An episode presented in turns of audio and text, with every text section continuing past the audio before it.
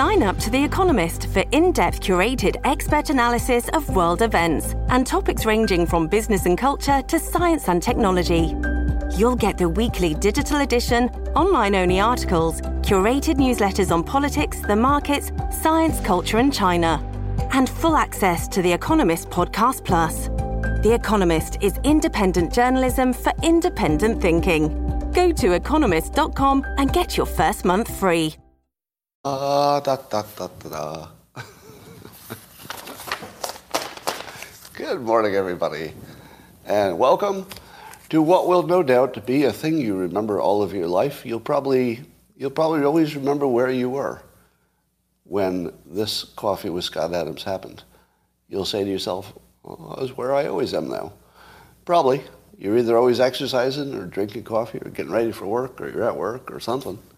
Probably the same thing every time. And that's what I call a good habit. But would you like to take this up a level? Yeah. Yeah, I can see it in your eyes. You're the kind of people who don't settle for second best. And all you need is a cup or mug or a glass of tech or chalice or stein, a canteen, jug or flask, a vessel of any kind. Fill it with your favorite liquid. I like coffee. And join me now for the unparalleled pleasure. It's the dopamine hit of the day. It's the thing that makes everything better. It's going to kick off your day like nothing ever has before. I can't believe it. The excitement is building. I can hardly stand it. Go. Yeah, it lived up to its its hype. How tired of you of things that don't live up to their hype? But this matched it perfectly. Well, I did a little uh, unscientific poll because I've been trying to figure something out for a long time. But I think I got I think I got my answer. And it goes like this. What percentage of the time do you go to Starbucks, for those of you who do? And before I say this, hold on. Don't answer yet. Don't answer. Do not comment yet. Do not. There's one kind of comment you're not allowed to make. You cannot say, I don't go to Starbucks, and then give your reason. You can't say that. Because if you do, you're identifying yourself as an N P C. Because it's the most obvious thing to say when I talk about Starbucks. What's the most obvious thing to say if I talk about a television show? I don't have a T V anymore. No, I, I got rid of my T V. Don't say that. Never say you got rid of your T V when somebody talks about a T V show. Never say you don't go to Starbucks when somebody talks about Starbucks. Because it's the most obvious thing you could say. So don't do that. So I went to Starbucks the other day. And like, like often happens, I ordered my complicated drink just by reading it off the top. Nothing special. I just ordered one of their drinks. But it happens to have lots of words in it. I don't remember them every time, so I have to read them off the sign when I'm ordering it. How often do they give me what I ordered? Go. What do you think is the percentage of time I order the, I order the same thing every day?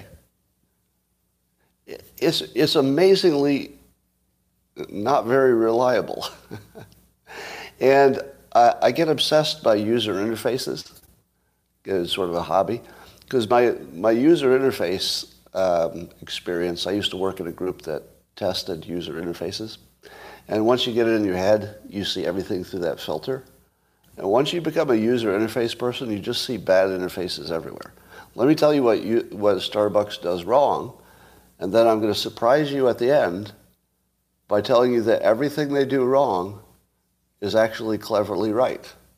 So wait for the reveal, okay? So here's what they do wrong. My big complicated drink is on a sign with other drinks, also many of them complicated. The the longest one with the most words is right next to the other one with the most words. And I think there are maybe one or two words are different, but otherwise they're similar. How often do they give me the other one? Well, here's the problem. The Starbucks, the Starbucks baristas are so sick of hearing you say that whole sentence that they'll start typing in the order before you're done talking. And so I'll say, give me the you know, double half-calf, double light, venti, single strap, whatever. I have no idea what they are. And the guy will hear the first two words, and he'll go, okay, okay, I got it. But the two first two words are the same, or they sound the same, or he thinks they're the same. So usually they're typing in the wrong order while you're saying the right order.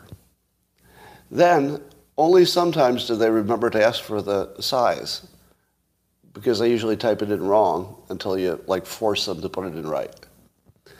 Now, my, my ratio is about twenty-five percent failure.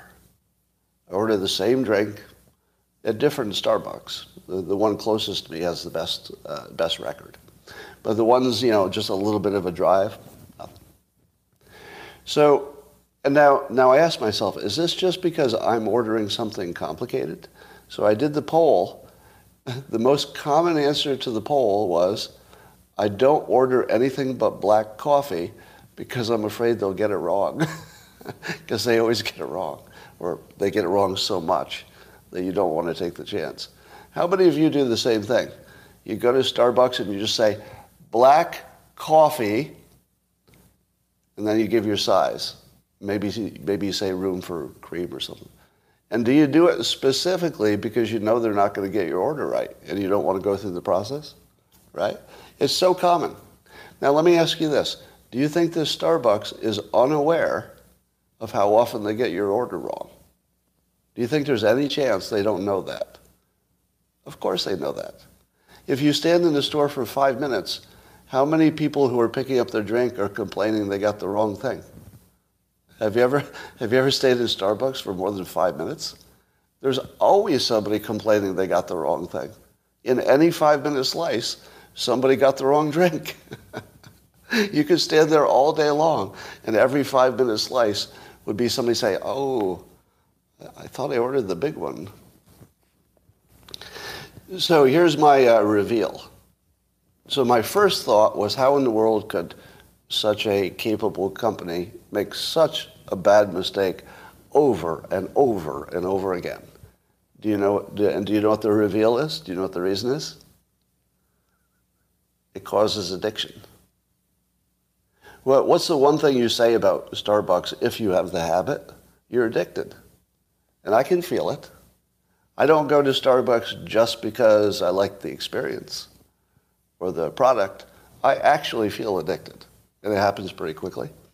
And here's the, the, big, re- the big interesting part. Believe it or not, I, I'm getting to an interesting part. Science knows that if, if Starbucks gave you exactly what you wanted every time, you would like it less. I know. Doesn't make sense. But if you got exactly what you ordered every time, for many of you, I mean, people are different, for many of you, it would make you addicted. And that's what it did to me. The fact that I can't guarantee I'm going to get what I order makes me obsessed by it. So I think about it all the time. It's like, ah, oh, they're not going to give me the right order. Yesterday, I went into Starbucks, and I said to myself, I'm going to order the right thing, and I know this fucker is going to give me the wrong thing. So I ordered the right thing, I think. I mean, could have been my fault as well. Don't know. And then I received the wrong thing after waiting ten minutes or whatever it was, five minutes. Now, was I going to get back in line? Was I going to get back in line and reorder the right thing? Because I didn't have any confidence that I would get it the second time either. So I simply gave it back to them and said, you know, I ordered the wrong thing. Just put it on myself. I took my banana bread that they had already given me, which I only wanted to have with the drink, and I just threw that away. And I gave them the drink back and said, you could pour this out. So I left. But there was another Starbucks on my way home because I was coming from something. And I thought, I'll just go to the other Starbucks. two thirty in the afternoon. I pull up to the other Starbucks, and there's a sign on the door. We decided to close at two thirty today. Not their regular hours. It's the third time. It's the third time I've gone to that Starbucks, the specific one, and they've been closed for some God knows reason in the middle of the afternoon. How often does Starbucks just close in the middle of the day. Is that, is that a thing? In the middle of the afternoon, they just close? Because that one's closed at least three times that I'm aware of. Now, how much do I want to go back to Starbucks today after this horrible experience? And by the way, I never got my Starbucks yesterday, which cost me a day of work because I, I've got my routine down that I only write on my book when I've got that specific drink in the Starbucks experience. I actually lost a day of work. I fucking hate Starbucks now. I'm so mad at them. Do you know how they could have fixed this problem? That big sign with all the menu choices? Just say number six. You, you, right, it's obvious, it's obvious.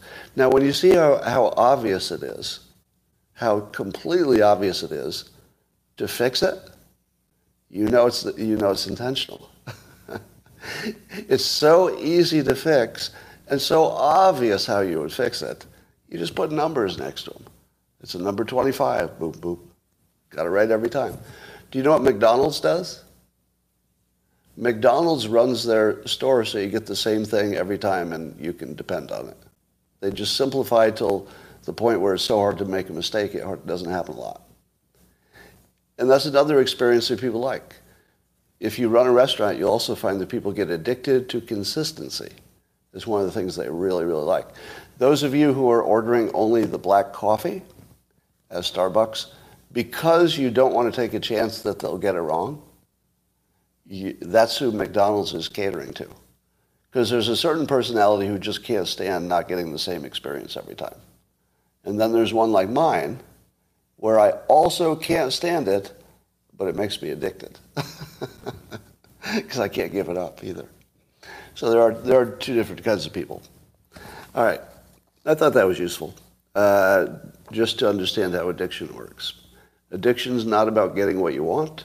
It's about not quite being sure if you're going to get what you want.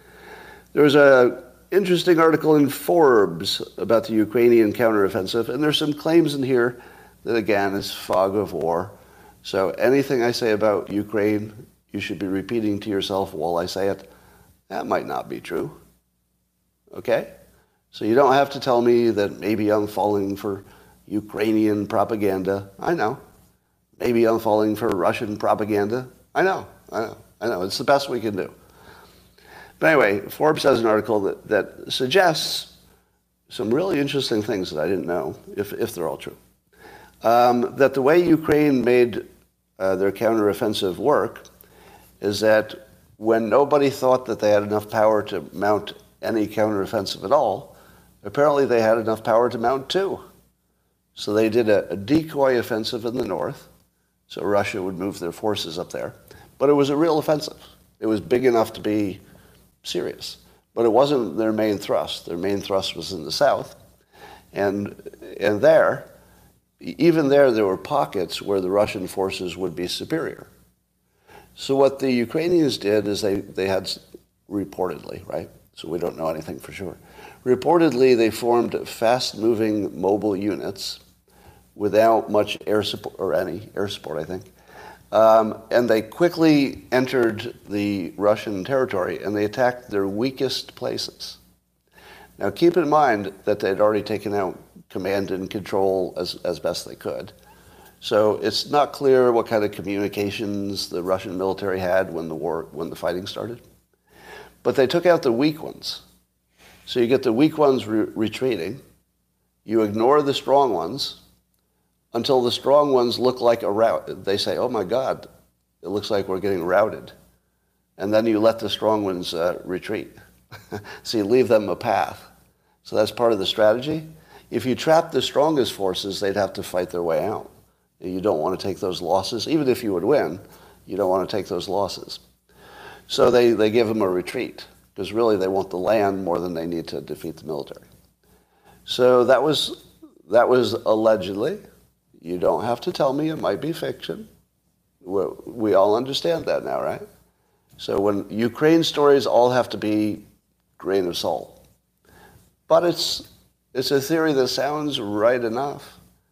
Now, this was part of a larger argument that tanks actually have been very useful in this war. Mm. I think that's a yes and no. Uh, but they still do seem to have a major component in war still.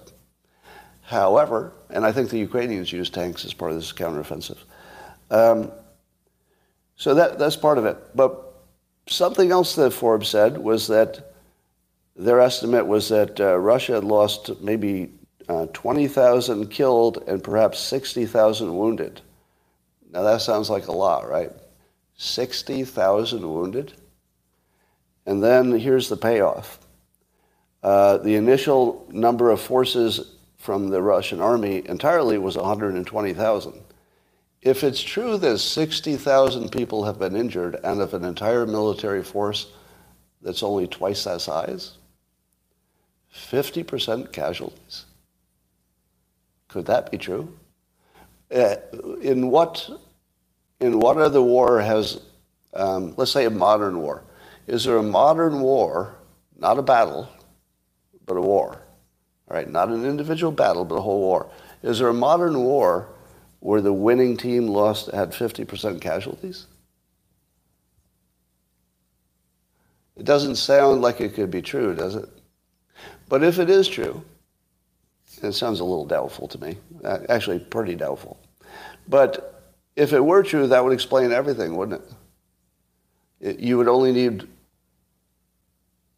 yeah, you, there probably are some historical examples, but you would only need that one fact to be true, and then everything else about Ukraine makes sense, right? If it's true that half of the Russian soldiers have been injured, it is also true for sure, if that's true, we don't know.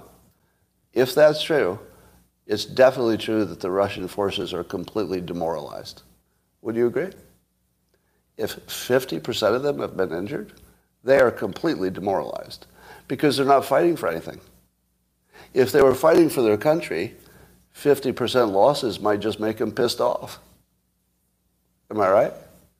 Ima- imagine America gets attacked. Well, no, that's the wrong analogy. Amer- imagine America is attacking, I don't know, Canada or something. If we're losing fifty percent of our forces, we're probably going to pull them back. But if Canada attacked the United States and we lost fifty percent of our forces, we'd just say, fuck you, you're going to have to take them all. Like we're going to fight to the last person. So I don't see the Russians losing, you know, having fifty percent casualties. They didn't lose them, they're just uh, wounded. And still having the, the will to fight. So I think the Ukrainians are doing a strategy of attacking the weaker Russian forces, as obviously one would, and getting them to scurry around and, and create bad morale so that the stronger forces don't have enough support to do what they do. It looks like it might work. Now, of course, uh, Putin will have to, you know, he said he's in no hurry, you know, there's no rush. I don't believe that for a minute. Do you believe that Russia doesn't feel like there's any, any hurry? They can just stay there and grind away till they get what they want? I feel like they probably feel some pressure now. I don't think that's true, that they, they're not in a hurry. Um, anyway, so that's what it looks like in Ukraine. Um, it's now been, how many weeks has it been since Russia has not mounted a successful um, offensive or defensive attack? Or at least not one of scale. I don't know, it feels like it feels like we could predict the end of that war now. Anyway, um, we've reached this weird period in history where people are openly saying they don't care if what they're saying is true, which is very different than how it's been. It feels like just the last year that happened. Um, You, you all remember the story of Sam Harris, you know, saying that uh, he wasn't so upset that uh, the media hid the Hunter laptop story because, you know, maybe that helped, you know, keep a dictator out of office or something like that.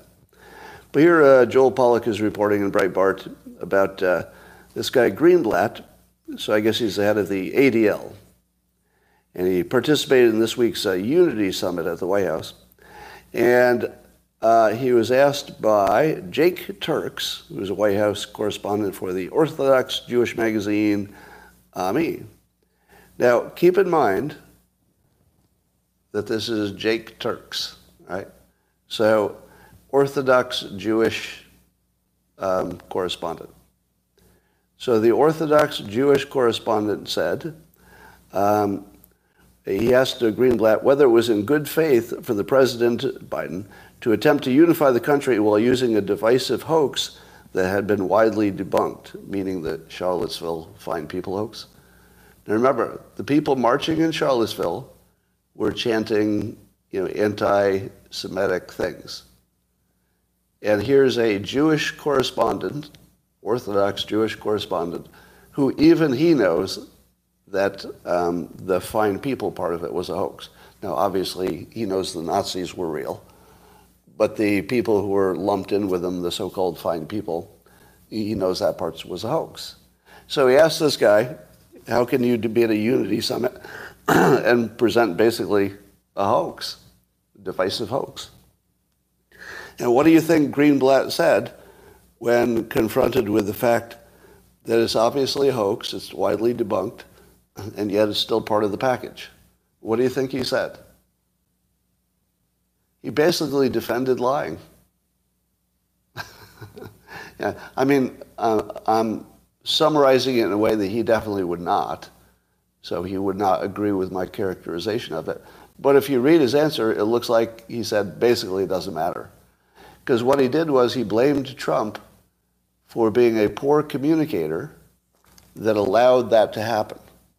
So in other words, he blamed Trump for the fact that there was a uh, incorrect hoax about him, and that the Democrats can still use that incorrect hoax. And Greenblatt argued that if Trump was a better communicator, they wouldn't be able to use that hoax against him, so it's his own damn fault. Now again, I don't think he would agree with my characterization of his opinion, but that's how it read. In other words, that's how I received it, as did other people who read it. And I, I feel like this is the beginning of a trend where people are actually completely willing to admit that the arguments they're using are not real. And they're still saying, yeah, the argument's not real, but I really, really want to win because winning's good too. It's never been so overt. I mean, in the past, people would really, like, they'd go to the grave defending the thing they were saying. But now people don't feel the need to even, even be honest about it. For example, today in the news, um, well, you know, once you lose any sense that reason and logic and data matter, what are you left with? Well, we're left with different ways to compare the other side to Hitler. And that's it. All of American politics is now boiled down to who can make a more convincing case that the other side reminds you of Hitler more. And here's the weird part. The reminding of no longer is connected to what they might actually do. It used to be, maybe, but it isn't now. Now I don't think it even matters what the Republicans or the Democrats would do. It only matters if you can make the argument that it reminds me, it reminds me a little bit more of a Hitler thing. For example, on social media today, uh, there are pictures of the, the MAGA crowd uh, holding one finger up in the air. I'm not going to do the sign because I've learned that as a, a white man in America, if you don't know this, this is very important. Let me give you the lesson. I'll have to stand up for this. Very important lesson, if I could give this to you. As a white man in America,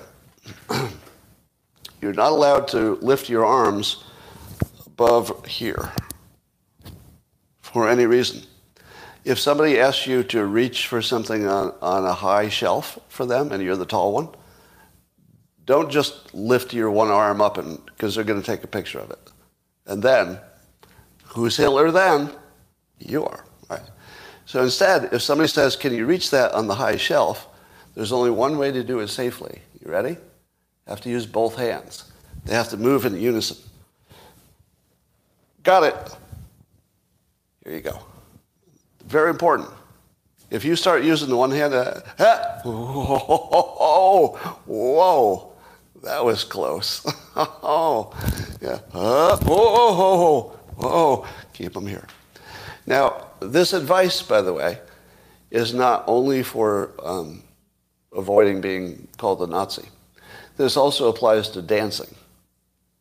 You know that, right? If you're if you're a white man. Um, I learned this a long time ago. You can't keep your arms up when you're dancing, so you don't want to be this. This this is not good white man dancing.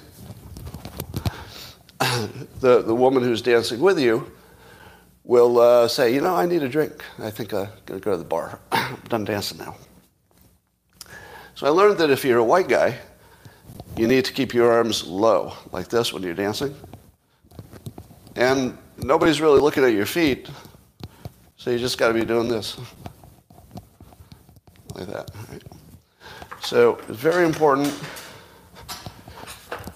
very important if you're a white man in America, never, never raise your arms above your chest unless it's both of them. That's how you stay out of trouble. Well, who else looks like Hitler? I saw a picture of uh, John Bon Jovi's audience with their arms in the air, and I I trusted John Bon Jovi until I saw that he turned his entire audience into Hitlers. Um, yeah, and uh, do you remember a long time ago when something would get debunked? And then it would be embarrassing to talk about it because people would laugh at you. They'd be like, poor bastard. He's the last person who doesn't know that that's been debunked. Oh, you idiot. You don't know what's been debunked. But if you notice now that things can be completely debunked, and people will just still say them like it never happened. And I've been doing this on social media as like a weird little psychological experiment. I told you the other day. Somebody said, well, you can't prove your claim. And then they showed a link that absolutely proved it. I mean, proved it beyond a shadow of a doubt. And the people who said you can't prove it just kept going like it didn't happen. It's the weirdest thing. It's a, like a social media phenomenon. You see, you've seen it a lot. All right. Uh, So there's a group, as you know, called, uh, they like to call themselves Blacks for Trump. And at the rally last night, there was a handful of Blacks for Trump, so-called, with little signs that say, Blacks for Trump. And there's one photo, and remember, you can't trust a photo, right? You can't trust that any photo is real, or even that it was taken at the right, in, in the same place at the time that they said it was, or any of that. Uh, so you can't trust photos, and you can't trust that the people in the photos are even who they say they are. They might be pretending to be somebody else. But there's a photo on social media of allegedly at the, must have been at the uh, Trump rally yesterday. There were the Blacks for Trump were there, and then there were a bunch of white-looking guys doing the uh, the OK hand signal. And then all the Democrats say, see, see. All those racists in there. Now, what do you all say? What do you all say? You all say, oh, my God, the OK sign is just an OK sign, right? And then you say, but then you, but then you look at the picture, and you can see that they weren't making just an OK sign, right? If you look at the picture, it's very obvious they weren't making an OK sign. Okay, that part you can rule out. But you say to me, Scott, Scott, Scott, Scott, Scott. You don't know this was a four chan prank. four chan made it the prank that the OK symbol was a white supremacist thing. And so it's a prank. To which I say, yeah, it is a prank. By, so, by racists. So it's sort of like a, it's hard to explain because it's so on the nose. The racists themselves do that OK signal in photographs, partly as a prank, but also because they are racists. They're not not racists. The only people who do that are the racists. Now, I have to tell you that I did save a friend who was about to post a picture of himself standing with somebody who did that prank on him. And I, you know, I saved him in time because he didn't realize that that the prank was being played on him. Now, I would never take my picture with a random group of MAGA supporters, because one of those fuckers is going to do that, right?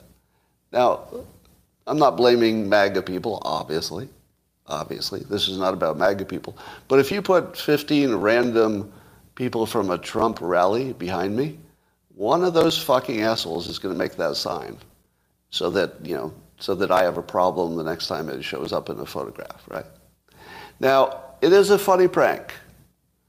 I, I'm pro-prank, right? So I have to be consistent because I, I play pranks on people. So I'm going to be consistent and say, it is kind of funny. It is funny, all right? It's not that I don't laugh at it. I just don't want it to happen to me, right? But don't fool yourself. Is there anybody here who would disagree with the following statement? Uh, a large Trump rally will pretty much always attract some actual racists. Does anybody disagree with that? A Trump rally, if it's big enough, will guaranteed attract some, some total racists. Right? Now, how about this? A, a Democrat rally, if it's a big enough size, true or false, will attract some pedophiles if it's a big enough crowd. True or false? Yeah, every time. Every time. Right? Does that mean that um, Democrats are the party of pedophiles? Well, yes, it does. But that's a coincidence. And it's not because a few of them showed up at a rally, right? I'm just kidding, sort of. Uh, can, is it possible to get past the idea that the supporter defines the leader? And, and if the supporters define the leader, which supporters get to do it? Is it the ones who are not racist or the ones who are? Who, who gets to define who the leader is? And and can we get to the point where we could be a little bit realistic that most people suck, but in different ways? Sure, you're not a pedophile, but probably did something I don't like. Yeah, sure, maybe you're not a racist, but you probably did something I don't like. Right? A- any large group of Americans is filled with bastards and cocksuckers and fuckers and criminals and pedophiles and murderers and, you know, perverts and communists. That's who we are. That's basically who we are, right? You got your problem, I got mine. It might be different, right? Bitches. So one of the things I've always liked about Trump, and correct me if I'm wrong, but his supporters always look like a pirate ship, don't they? I've always, I, I have never lost that that uh, image of all Trump supporters being on a pirate ship. Because he doesn't say, you know, yes, no, by, you know, race or ethnicity or any of that. He just likes pirates. Am I right? He just likes pirates. And I, I have to admit, I kind of like pirates too, you know, in the metaphorical sense. The, if you look at the people who support Trump, it is a grab bag of all kinds of different backgrounds, and they're not all savory. Some of them are pretty unsavory. But the fact that he appeals to the unsavory as well as, in some cases, the savory is part of a feature. That's not a, that's not a flaw. That's a feature. I like the fact that he's open to anybody who likes him. you, you'd think that that'd just be a, a terrible, like, ego flaw. But I don't think so. I don't think so. I, I think if you're talking about, you know, being a leader of Americans, being able to appreciate the entire pirate ship of America, to me that seems like a plus. But if you get on the pirate ship and you say, all right, that pirate's a deplorable, uh, that pirate's non-binary, I like that one, I like that one. I mean, if you start sorting the pirates into good pirates and bad pirates, you're a fucked up leader. If you get on the pirate ship and you say, all right, pirates, we're all in this together. Let's go, let's go get some booty, but we'll share it. Then that makes a lot more sense. I don't mind being on that pirate ship. Um, fentanyl. So, um, a, as requested, I'd asked for uh, Machiavelli's Underbelly to have A I produce a list or produce an art of a rendering of a pile of dead bodies.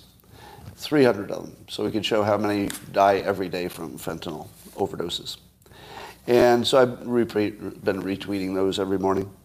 But I wondered, if you were to pile the corpses one on top of the other, lying flat, so not, not standing up, because they're corpses, right? Laying flat. So how tall would the average corpse body be? Some, like, not quite a foot, right? It depends how fat you are. But maybe, you know, six inches to a foot, something like that. Let's say a foot. And let's say if you piled all the dead overdose fentanyl people one on top of the other, it would be, just in rough numbers, about two hundred thousand feet high. Because that's about how many people died times one foot. About two hundred thousand. Do you know what the biggest building in America is? Do you know how high? The biggest one. It's under two thousand feet. So the, the corpses, even put flat, flat on top of each other, piled high, would be ten times higher than the highest skyscraper in the United States. That's just the people killed with fentanyl overdoses thanks to China and the cartels. There isn't any chance we're not going to war with, with Mexico. There's no way that doesn't happen. I mean, I don't know how many people have to die in a specific manner, but at some point, there's going to be a, a trip, you know? Uh, like, it doesn't look like it's going to happen gradually, does it?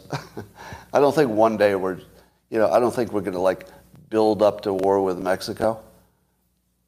I feel like, you know, if we have a Republican president, probably that's the only way it gets done. I think someday you're just going to wake up to find out there's been a massive military campaign in Mexico, and you'll find out about it after it, after it starts. Your nephew and your niece died from fentanyl. I'm sorry. Join the club. So, um, but does that blow you away? That the pile of dead bodies would be two hundred thousand feet tall? Because that's how many people have died. So maybe making a visual makes a difference, that the statistic alone does not. Well, today was a sort of a, a weird day, and it seemed like the, new, the news only had one theme today, which is, who is more like Hitler? And I think we should just use that standard for everything. We should just give up on thinking. If you go to the store, let's go back to my Starbucks example. Rather than reading off that long menu, what I want to do is when they say, how can I help you? What would you like? I want to say to the barista, can you tell me which of your fucking drinks is least like Hitler? Because these look a lot like Hitler to me.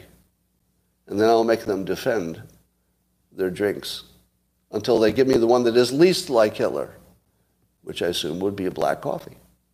And then I'll be happy, and they'll be happy. But I no longer want to think about nutrition and caffeine and sugar. None of that complexity is making me happy. I just want to know which Starbucks drink is the most like Hitler and the least like Hitler, so I can have the one that's the least like Hitler. Now, when if you're shopping for a new pet, do you just say, oh, this one's cute, or this one seems to like me?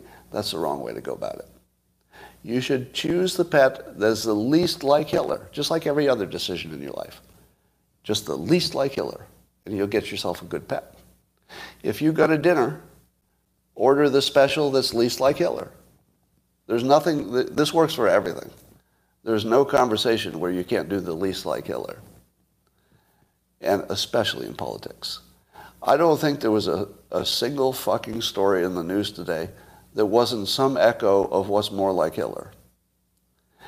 Now, how often do I have to tell you that if you're arguing about problems that aren't real, you're in pretty good shape?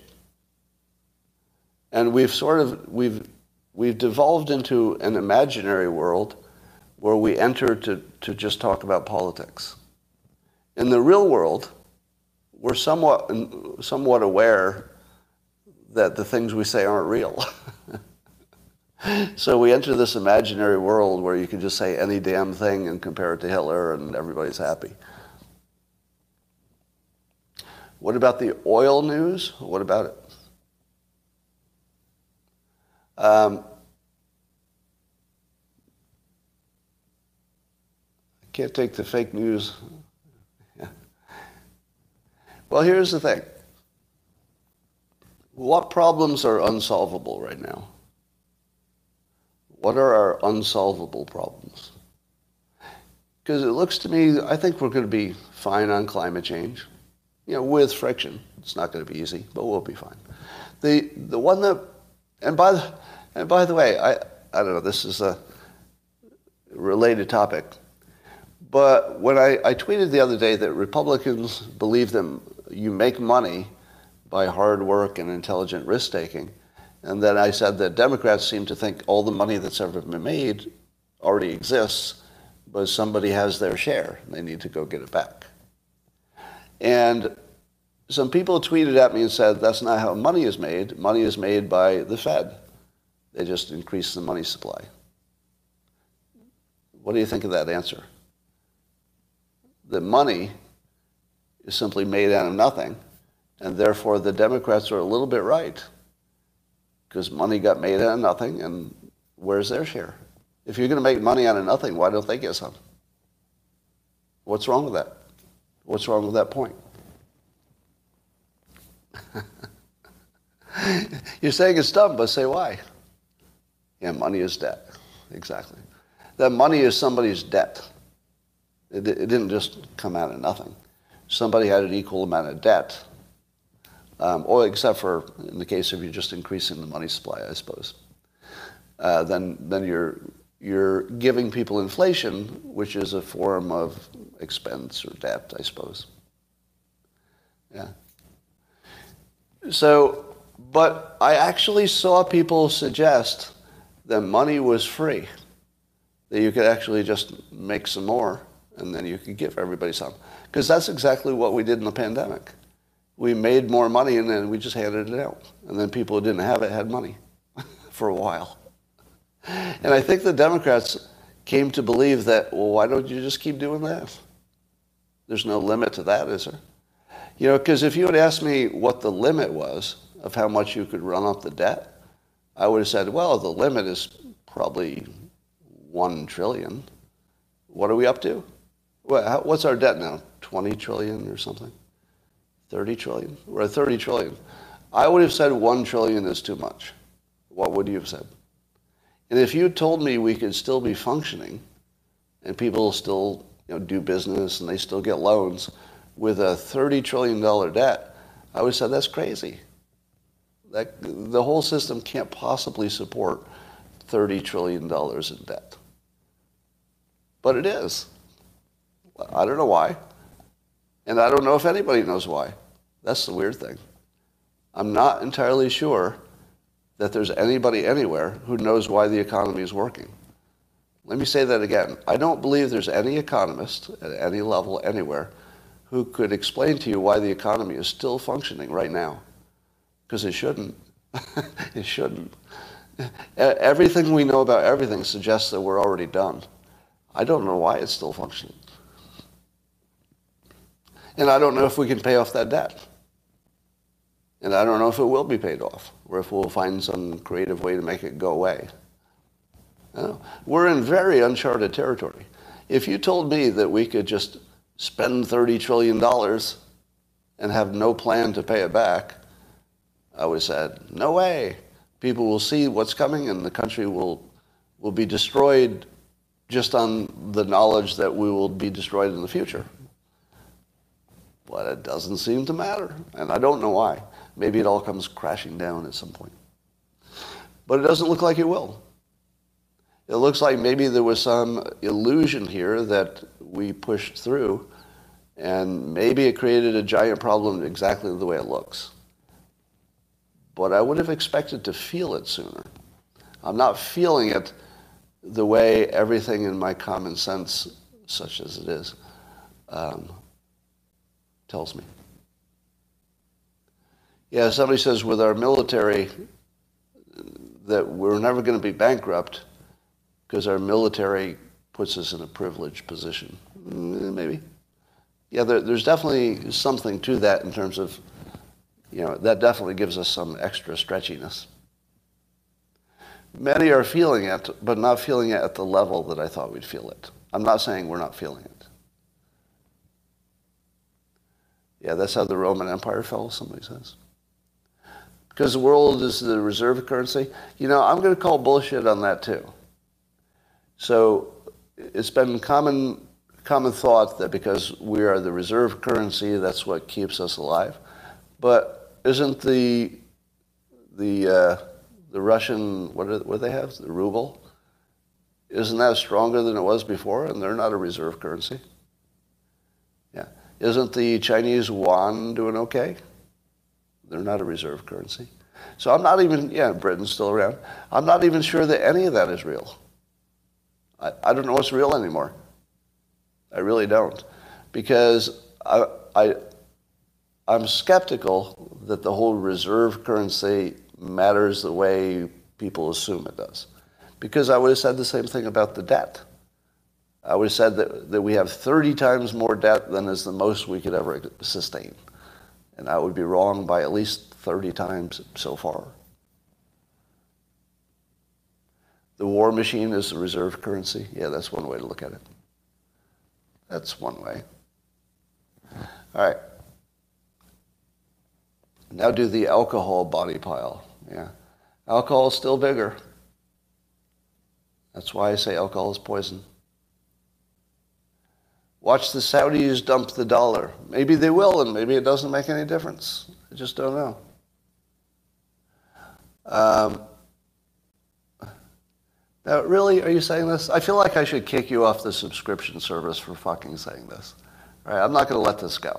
I know you're a subscriber, and I always say I'm going to be nicer to the subscriber. So here's this fucked up comment, put in quotes like I'm saying it.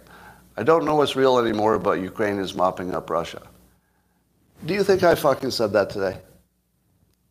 That's the opposite of what I fucking said, as clearly as possible. All right?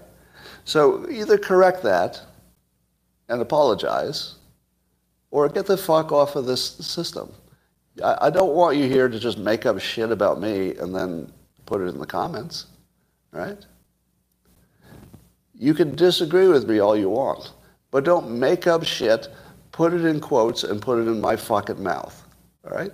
That is absolutely over the line. Absolutely over the line. All right. Yeah, I mean, I don't think I could have said it any more clearly than that. Oh, is it the same guy just being a dick? All right. Well, remind me who that was, and I'll I'll kick him off the system later today, okay? I didn't catch his name, so one of you tell me who it is, and I'll get rid of him.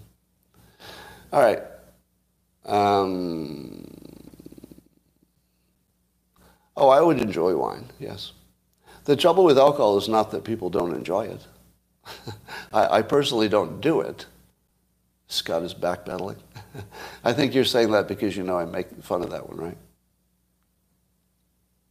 When when anybody says somebody's backpedaling, it hardly ever means that. Well, that's not true.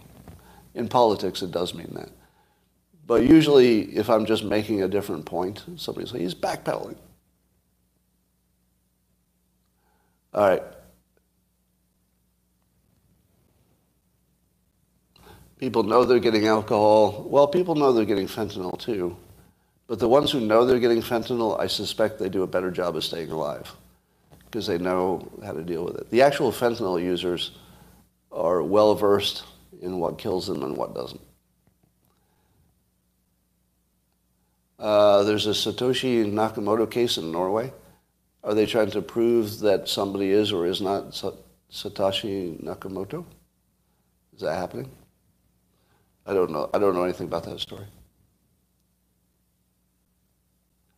Um, Oh, let's talk about Jordan Peterson.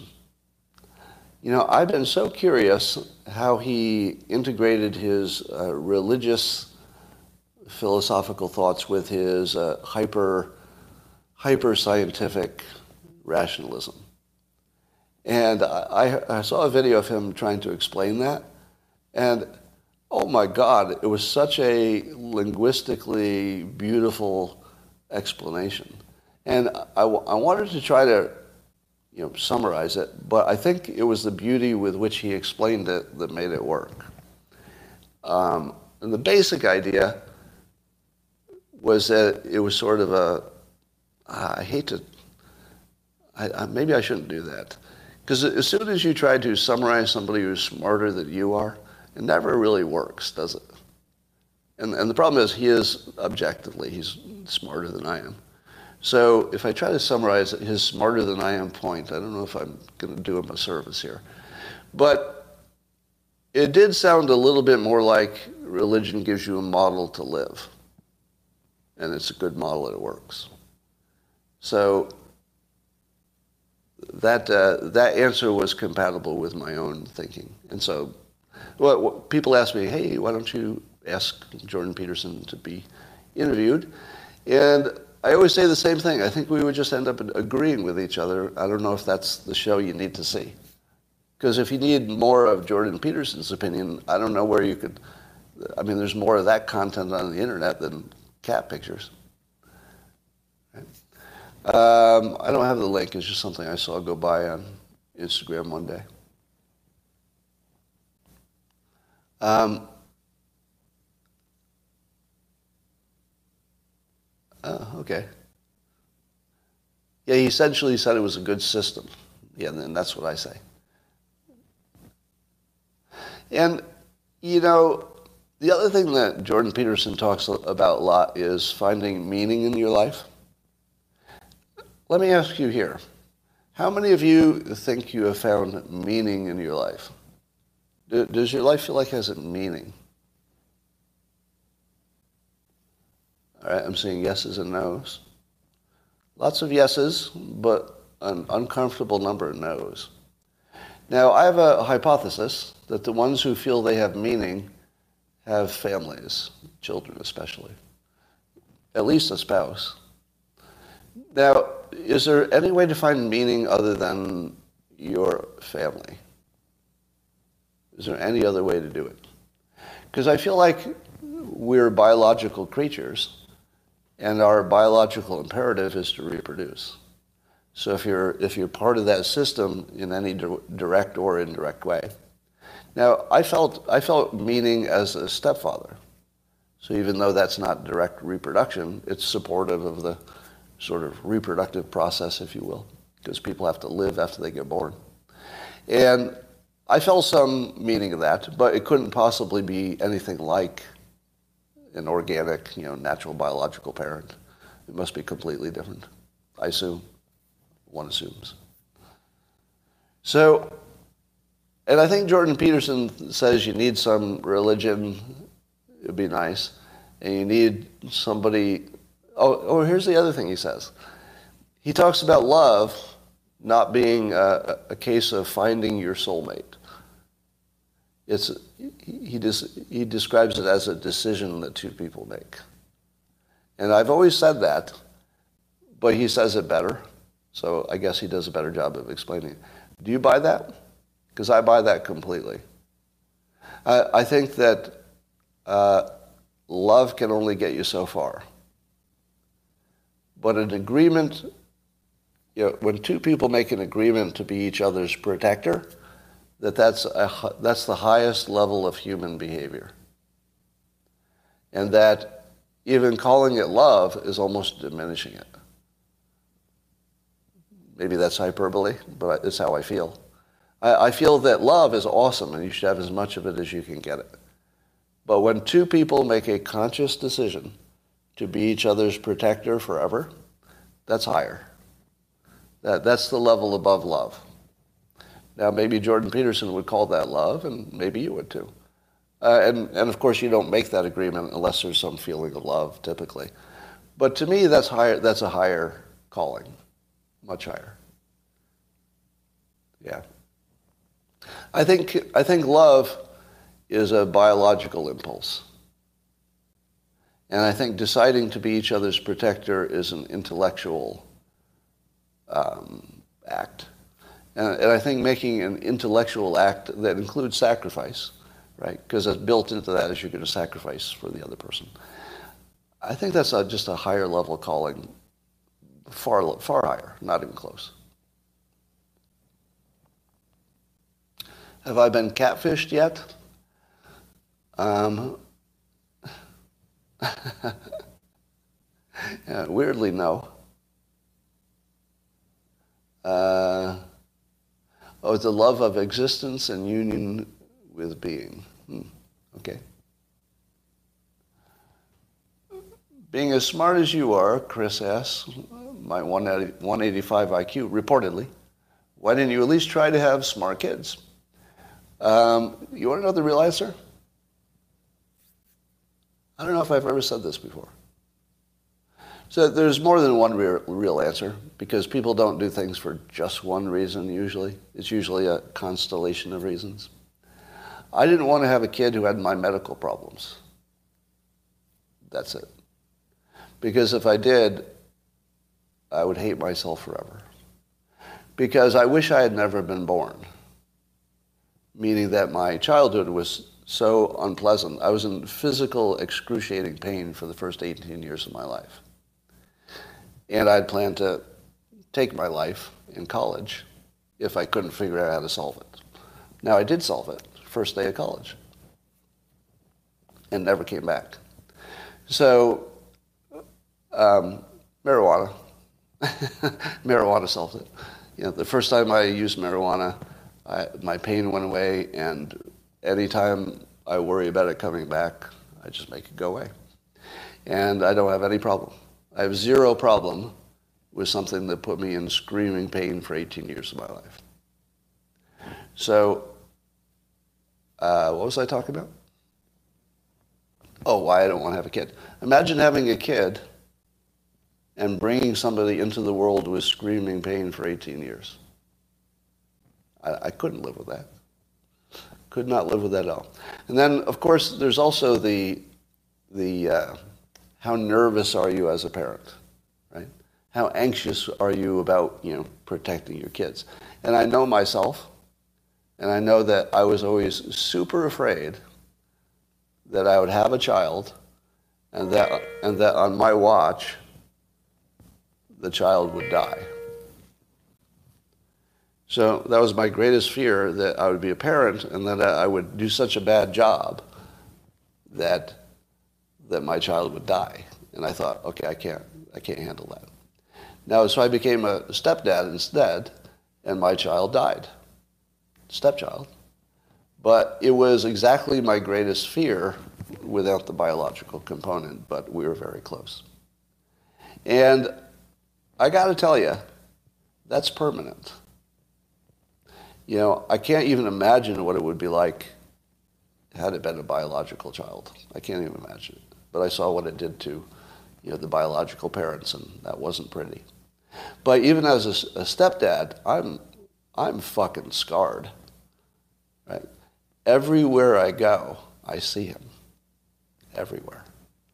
Everywhere I go, all the time, I see him. It doesn't go away. And... please stop. So, um, fear. Fear and maybe empathy are the reasons I didn't have a kid. I was afraid of losing it, but then that happened anyway. And um, which actually taught me I could probably have handled it, so I guess I made the wrong decision. Um, and I also didn't trust that the kid would be healthy and happy. And then I'm going to tell you the next reason that I've never said before in public. Unless you've heard me say this. I'm just going to be really honest. I'm just, I've never said this before. I wouldn't want a short kid if it were male. Female's fine. I wouldn't want a short male kid. Now, I've done okay. Five foot eight. All right, five foot eight. I've done okay. But my life is completely different because of my height. It's completely different. You are a second-class citizen in some sense. And I'm not going to comp- compare it to whatever your problem is. Right? I know you've got a problem too. Everybody, everybody's got something. But the advantages of a tall male are so substantial. I, I wouldn't take the chance of creating a small one. Yeah, I I can't say that it bothers me on a day-to-day basis, right? But it's so obvious what the advantages are that it's hard to it's hard to miss it. let me let me uh, let me put put out a little thought to you. If you're a man who's six foot four, and let's say you're reasonably fit, you know you can have sex with almost any woman who's available, right? Did you know that? If you're six foot four and you're fit, basically every available woman will sleep with you. That's just the truth.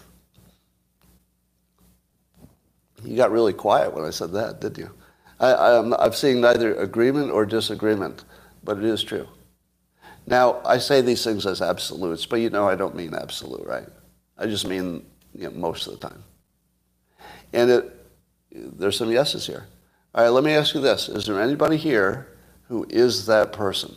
You don't have to be six foot four exactly, but is there anybody here who is who is of a, you know, pretty big height, and you know for sure that you can basically have any woman you want? True? And I'm seeing I'm seeing confirmations like crazy. Yeah, at a certain height, you can just have any woman you want. So, yeah. So there's my there's my answer. Um, so the, now now I'm not saying that being six foot four and fit is the only thing you need. You still you still need a personality. You still need to be assertive, et cetera. But it's not hard if you've got the height. It's pretty much automatic. Yeah. And money helps. Yeah. Tall women have advantages too? Only in business. Tall women have disadvantages in dating, because there are lots of lots of men who would not date a tall woman, same as lots of women who would not date a short man. All right. I believe I have nothing else to say today, and uh, can you give me a better topic to uh, end this on? Anybody have a better topic? Is there anything I should have talked about that, that I didn't? Um, God, we're pathetic, somebody says. Uh, reframe disgust. Well, that's sort of biological. I don't know if you could reframe that. Um, oh, the markets? Yeah, I don't know. There's not much to say about the markets. E S G. So I've got some more E S G comics coming. Um,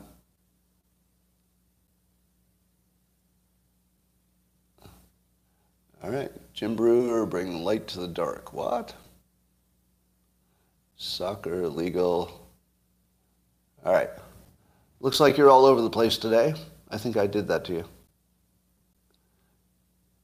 First day in college. All right. I'm just reading your comments for a moment here. Women over five foot ten get weird. That's a pretty general statement. Yeah, when are robots coming? So last night I did a test of Ecamm, the split screen software, and it worked out well. So I think I'll do some interviews if I find somebody who wants to.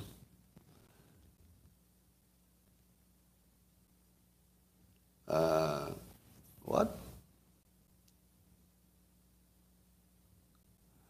Wife and daughter stampeding in the room. Oh, yeah. All right, ladies and gentlemen. Uh, I'm going to say goodbye to YouTube, and I'll talk to you tomorrow.